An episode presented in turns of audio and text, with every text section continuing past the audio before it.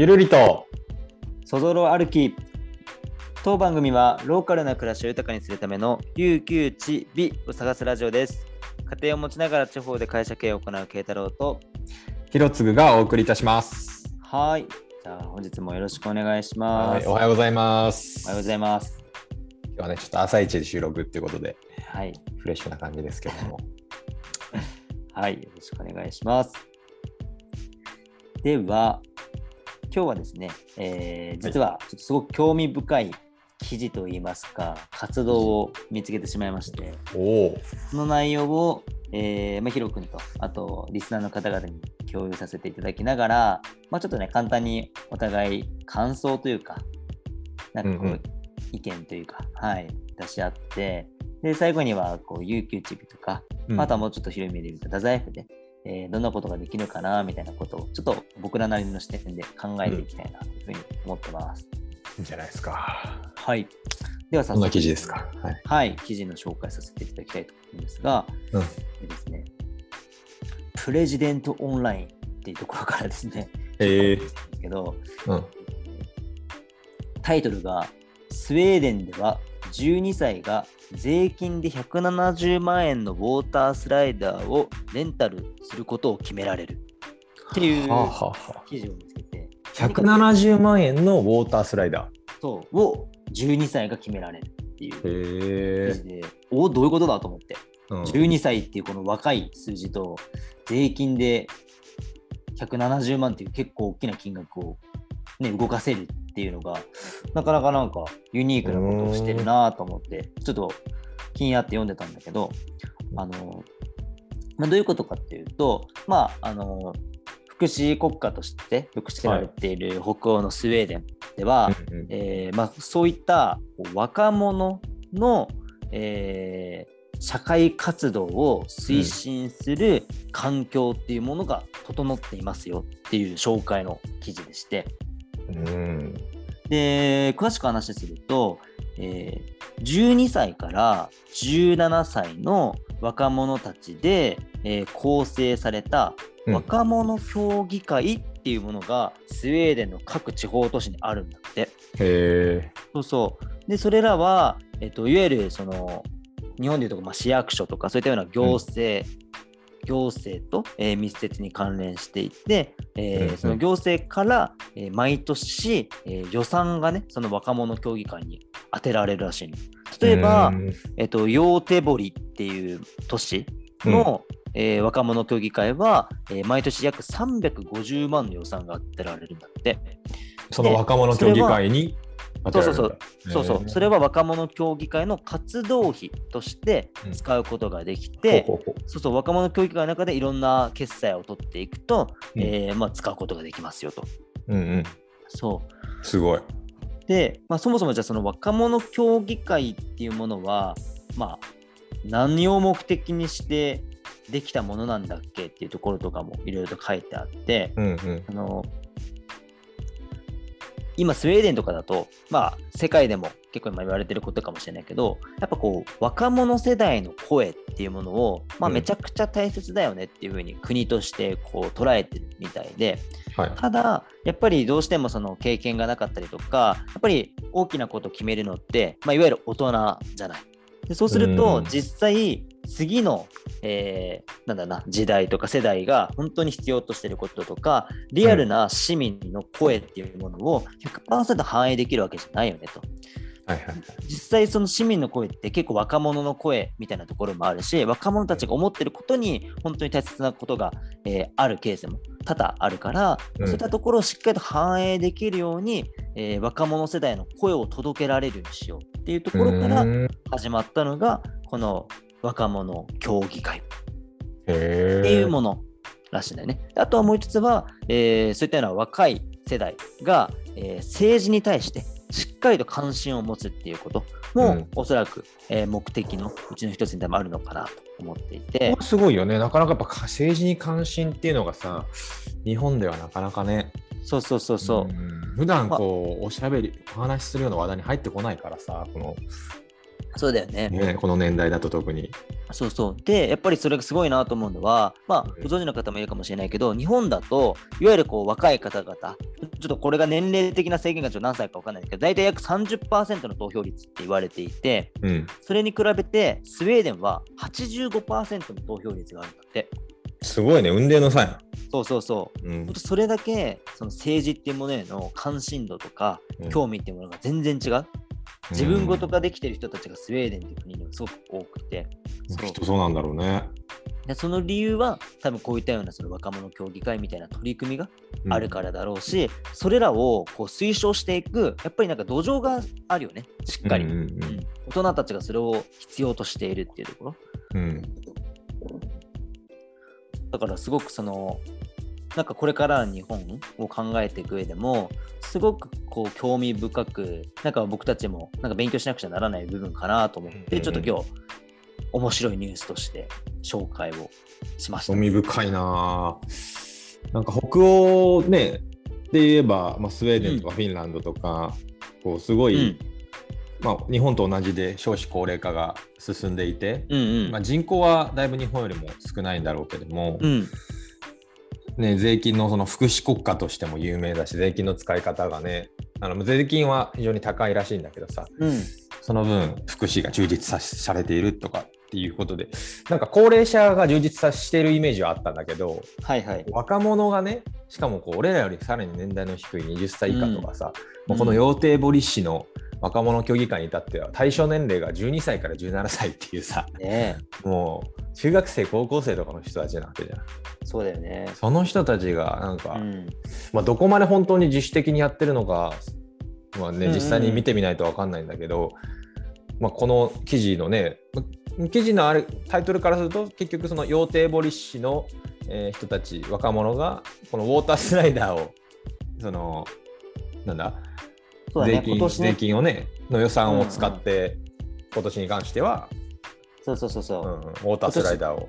今年はこのよ陽手堀市っていうところでは毎年夏に陽手堀文化祭っていう、まあ、町の文化なんか祭ねお祭りがあるんだって。でそこに、うん。そう多くの方たち来てもらうためにはどうしたらいいんだろうとか、へー。もっと盛り上げるためにどうしたらいいんだろうっていうところを多分この若者協議会のみんなで考えて、そしたらいやもっともっとじゃあ子どもたちがエキサイティングな遊びをできるもの必要だよねってことで、うん。この140メートルのウォータースライダーを借りようっていうふうにめっちゃいいじゃん。なったみたい。なんかウォータースライダーってさすごい子供っぽい発想なんだけどさ、うんうんうん。でもそれってやっぱちょっと何？今の例えば政治投票日本で表政治投票率が高いさ40代以降とかもう高齢者のとこから絶対上がってこない意見じゃん、ウォータースライダーなんかさ。そうだね。うん、そういうの面白いじゃんねも。そうだよね。うん。実際この若者協議会のメンバーってさ、う、えー、と人数で言って100人ぐらい、100人規模でいるんだよね。うん。仮にさ、100人のさ12歳か17歳が、いや、ウォータースライダー面白いって、もし仮に言ったとして、そこで8割ぐらいの人がいいいねって言ったとしたらさ、それって結構さ、なんか民意だよね。なんか他の人たちもさ、うん多分多くがいいよね。思うことだよね、きっとね。うんうんうん、誰がやりたくてやってんだっけっていうねこのウォータースライダー誰がやりたくてやってんだっけっていうのが明確だしうんうん。で実際子供たちもめちゃめちゃ楽しむわけじゃない自分たちが欲しくて来てるものだから、うん。でそれをこの子供たちが喜んでる姿を見てこの親を親世代もよろ楽しいしさ、そうね。ね、なんかそれがさただのまあわかんない俺もいろいろなねその日本太宰府文化祭ってちょっと今のところ、まあ、ちょっと似たようなのが成長祭りみたいなのがあるんだけど成長,、はい成長後で毎年やってたよ今最近はねコロナで全然できてないんだけど、うん。うん、やっぱ子供たちのね意見が反映されててっていうのがすごくいいよね。いいよね。いや、なんかさ、結構さ、大人がさ、うん。大人だけのさ、頭の中で考えちゃうね、うん、結構さ、なんだろう。弁。当だよね。そうそう、例えばさ、じゃあちょっとなんか有名ななんか歌手呼ぼうかとか言ってさ、うん。なんかよくわかんないさ、大人なさ、なんか、ちょっと一つ代前みたいなさ方が 大人たちはさ、いや、この人いいよねみたいな盛り上がるけどさ、うん。実際こちら側としてはさ、あ誰これみたいなさ、うん。結構温度感に住んでるみたいなさ、こととかもさ、なんかあとやっぱなんか大人の偏見で子供は例えばなんかねあの縁日みたいなさヨーヨーとかうん水風船とかああいうので喜ぶだろうっていうのを覆してくるわけじゃない、今の子供たちって。だって全然やっぱり俺らよりもさ見てるメディアも違うしスマホも前提としてきた世代たちだから、うんまあ TikTok とかねそういうのでもうきっとこういろいろな遊びを知ってるわけじゃない。そうだね。だからなんか彼らそういうね文化祭があるんだったらそういう文化祭もぜひなんかいやすいややるってことも素敵だし、うんその企画に彼らのねその若者たちの意見が反映されるっていうのは本当にうん。いいなと思うな、ワクワクするわ。そういうのが、うん。実際地元であったら、そしたら地元に対してのなんかアイデンティティとか誇りがうん。なんか高くなりそうな気がする。自分たちで作り上げれることができるならば。そうだね、そうだね。いや、なんかさ、それこそ、じゃあ俺たちが今、有給ちびでさ、やっていこうとしてるのが、こうローカルコミュニティの活性化じゃない？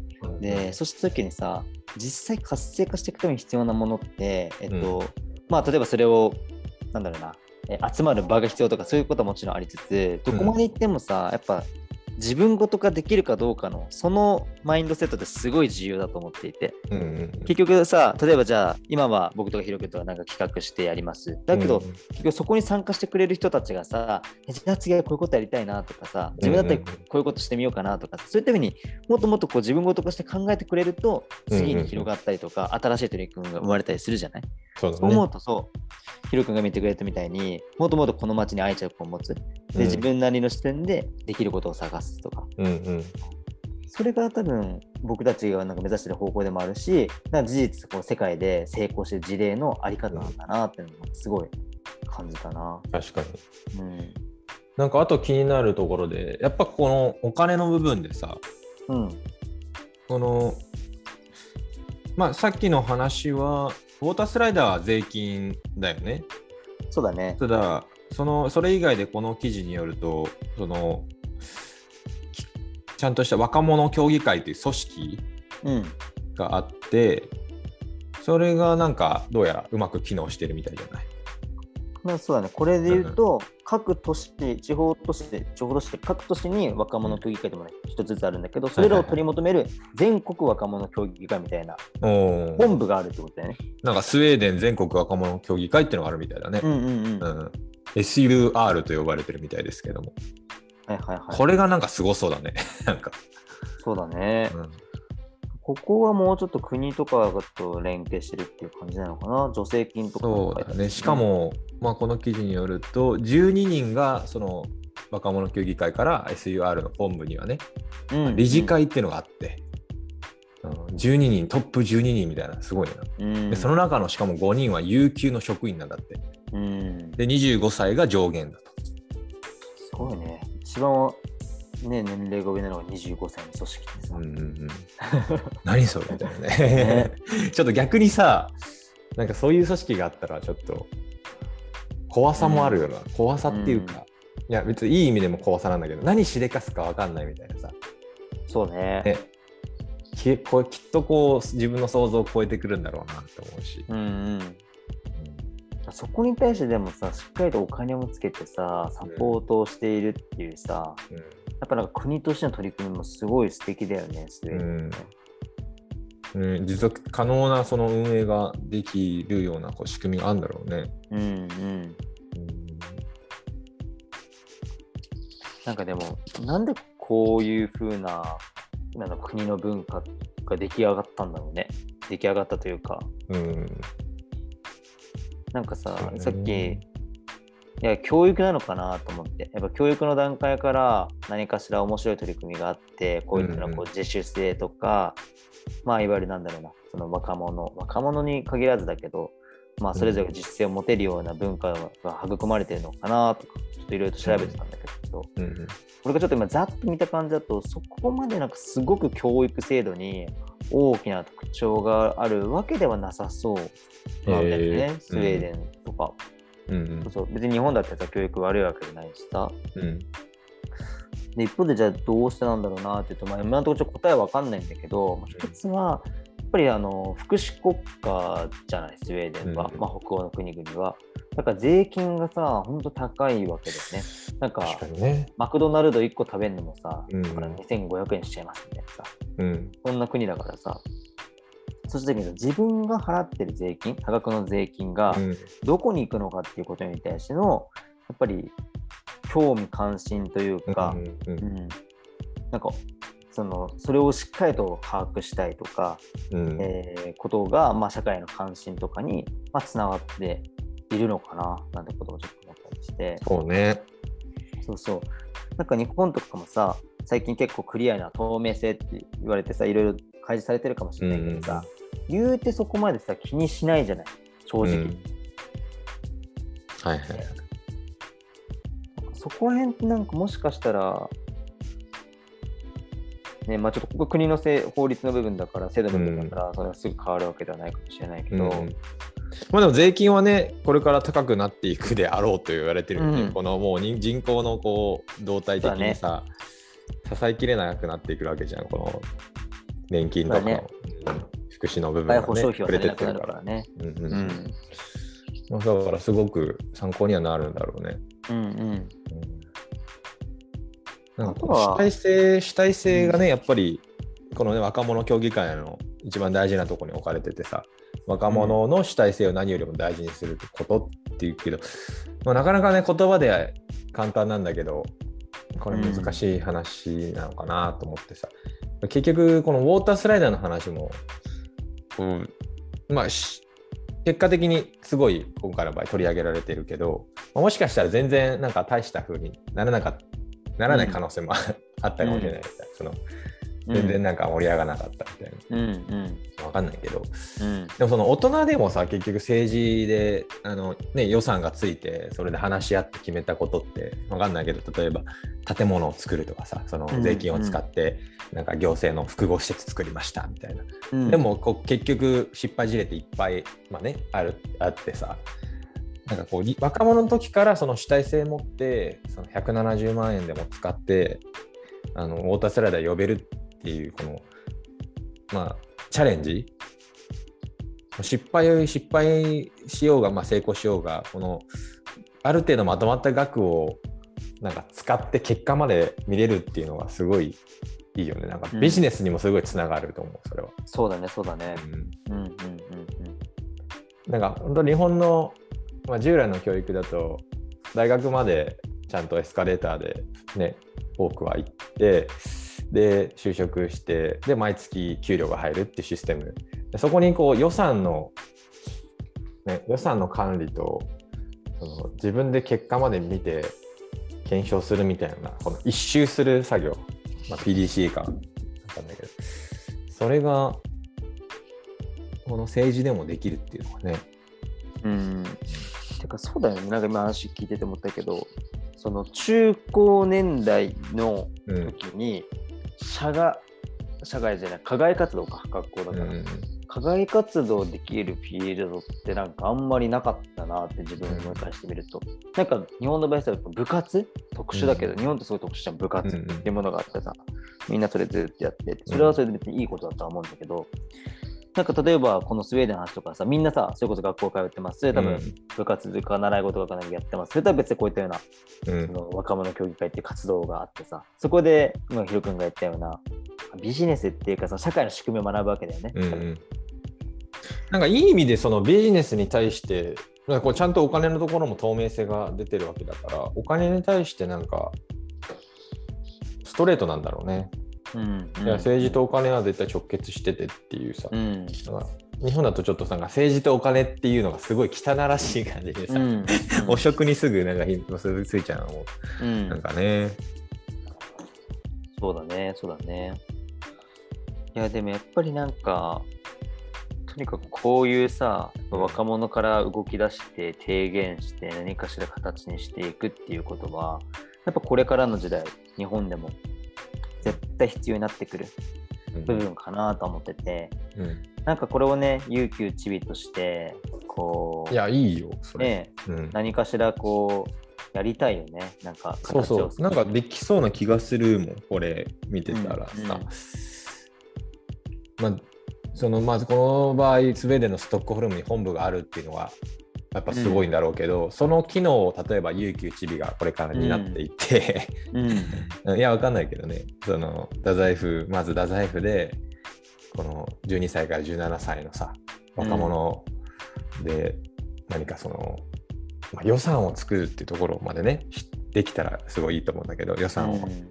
この予算で何かやってみてよっていうねことを与えまああの提案してみてうん。一緒になんか数ヶ月間ぐらい会議を若者会議をさ開いてでアウトプットまで何か作るっていう、だから文化祭をさ太宰府で文化祭っていうのはすごい分かりやすいよね、うん。うんさっきここのスウェーデンの都市のヨーデヨーテボリ文化祭っていうのがあるんだったら、うんうんうん。その文化祭もうそれがナイトアップになったらいいのかな。ああね。うんうんうん。うん、確かに。ナイトアップにうんそうだよなんかさ、うん。それこそさ、最近さ、この UQCB のコミュニティでさ、うん。あのー中学生たちのさ、話をさ、ちらほらとこう聞くじゃない？はいはいはい。有名だけど。うん。なんかやっぱりさ、なんだろう、今の、なんだ、中学、中学校っていうか、うんまあ、学校教育の中でのあり方に、うん。その物足りなさを感じてる若い人たちってやっぱりいるなってことをすごく感じたし、うんうんうんうそうそう。でもそれってさやっぱりとはいえ数人がそれを共感し合ってもやっぱり変わらないよね。なんかその状況ってのは、なんかそういった時になんか後押しできたらいいんだろうなってなんかすごく思ってさ。そうだね。そう。なんかねちっちゃな例えばさ今俺たちもワークショップとかさいろんな企画考えてるじゃない。うん。で、まあ、それらはさ俺たち経験があるからさまあ形にするの、まあ、たやすいというか、うんね、やり方もなんとなくそのね結果まで想像できちゃうっていうのはね良くも悪くもあると思うんだよね。そう。いうのとかもさ例えばちっちゃなところだけどその中学生にじゃあどういうことをしたいのっていうことを聞いてさうん。なんか形にするのを伴走してあげてさ、うんうん一緒にやったりとか、うん。うんうん。うんね、そしたらさ中学生が発信する場が生まれてさはいはいそこにさ大人たち来た大人たちはさ、えーこんな風なことやってるんだとかさこんな風な若い子たちがいるんだってことを知ってもらえてみたいなさ、すごいね。なんか長い話になってしまうかもしれないけど、うん。なんか重要だよねそういううんうん。一個一個が、うん。や確かにな。っぱり今さなんかすごい思うのよね。行政その行政の人たちもめちゃくちゃ頑張ってると思うし、うん。意味あることしてくれてると思うけど。でもとはいえそのできることできないことあるしこういう今日、今回の話みたいなさ動きってさそんなすぐにできることじゃないじゃんきっと、うんうんうん。なんかめちゃくちゃ何度も何度もさ話をさ 大人たちがし合ってさうん。予算どうこうとかさそうだね。話して絶対もう1年とかそんなスパンじゃない。ねもっと長いスパンでかかっちゃうよね、うんうん。それだとさ遅いじゃん正直さ、うん。うん、と思うとやっぱ民間がさ早い意思決定のもとさやっていくっていうのがやっぱすごい重要だから、そうだね。ね、今まだまだ日本だとそこに頼行政には頼りきれない部分があるからそういった点では、なんかね俺たちが代替できるとかあったらいいよねうん。いや、本当大胆な記事でした。本当に。うんうんそうねちょっとなんかマジでちょっとやろうよ中学生高校生世代うんうん。中高。そうね。そうねでもこれ大変だよな。実際さ意見をさ引き出して形にするっていうのはさすごい難儀な仕事じゃない？いや大人のビジネスの話の中でも、それやっぱ中学生たちってさまだまだこう感覚的に感じてる部分が。たくさんあると思うからそれをねまとめていくのとかも、そうだね。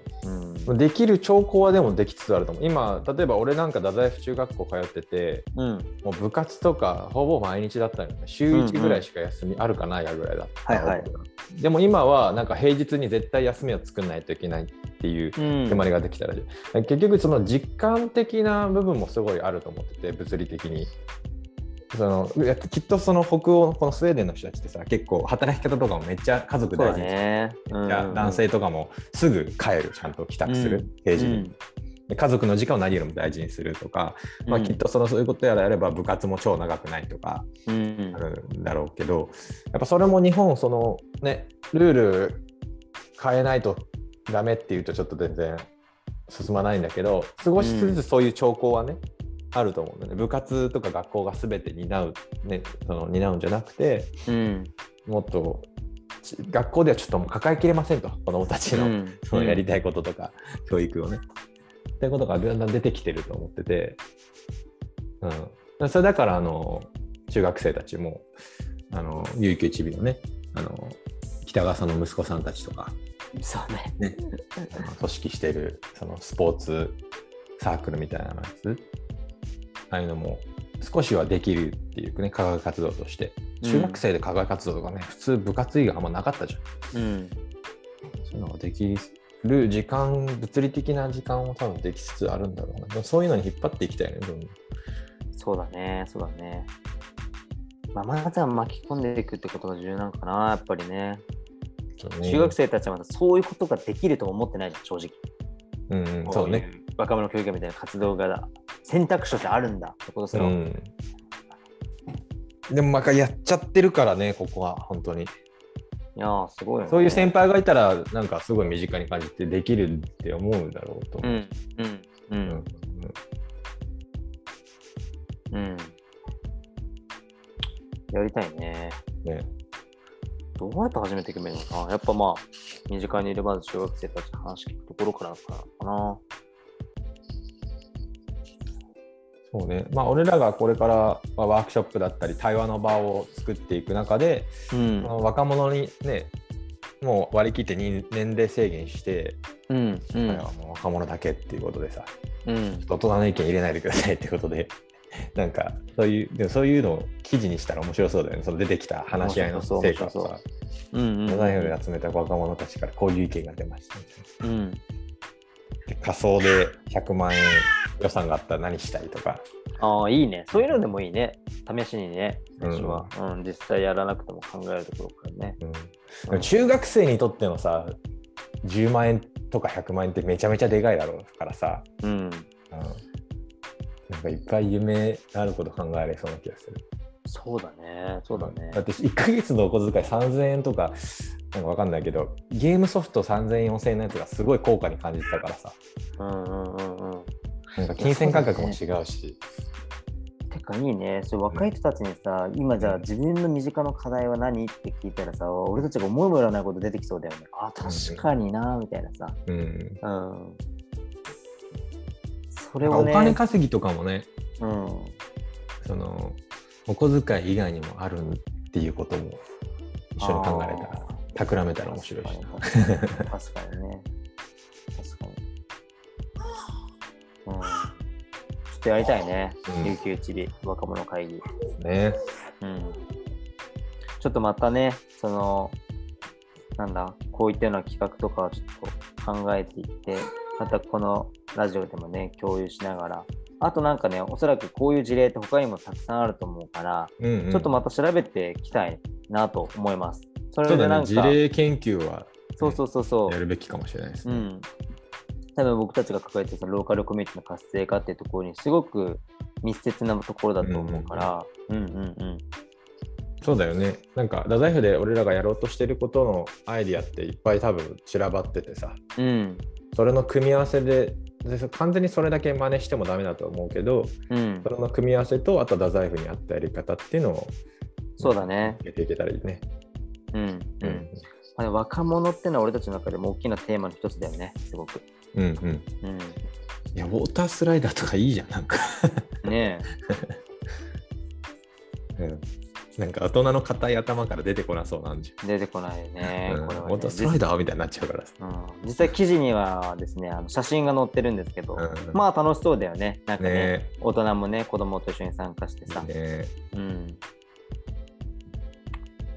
OK いや、なんかいい記事だったね。ちょっとね、うん感想、またね、これちょっと聞いてくださった方とか、あの、これリンクとか貼れんのかな？投稿するあれ。貼れます、貼れます。そしたらこのリンクを貼っうんて、記事のリンクをね。うん、ぜひ、本当にすぐ簡単に読めるものだから、うん読んでもらって、なんか感想とかあったらね、ぜひぜひ。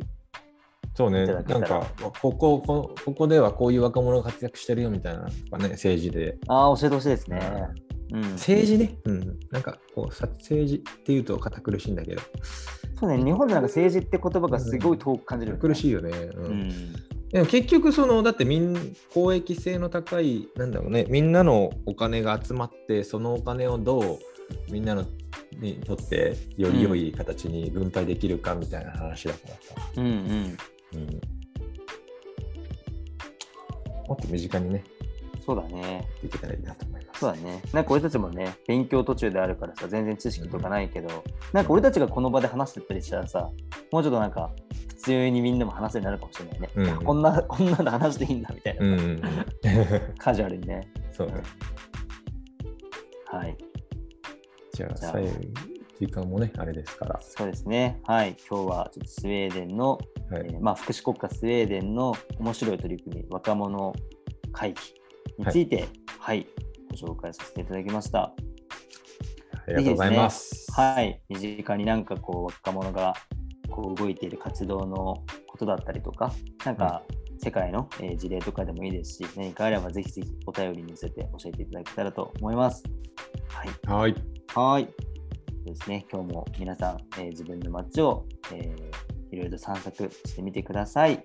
今日はどこを歩く？ゆるりとそぞろ歩きでした。ありがとうございますありがとうご。ざいます。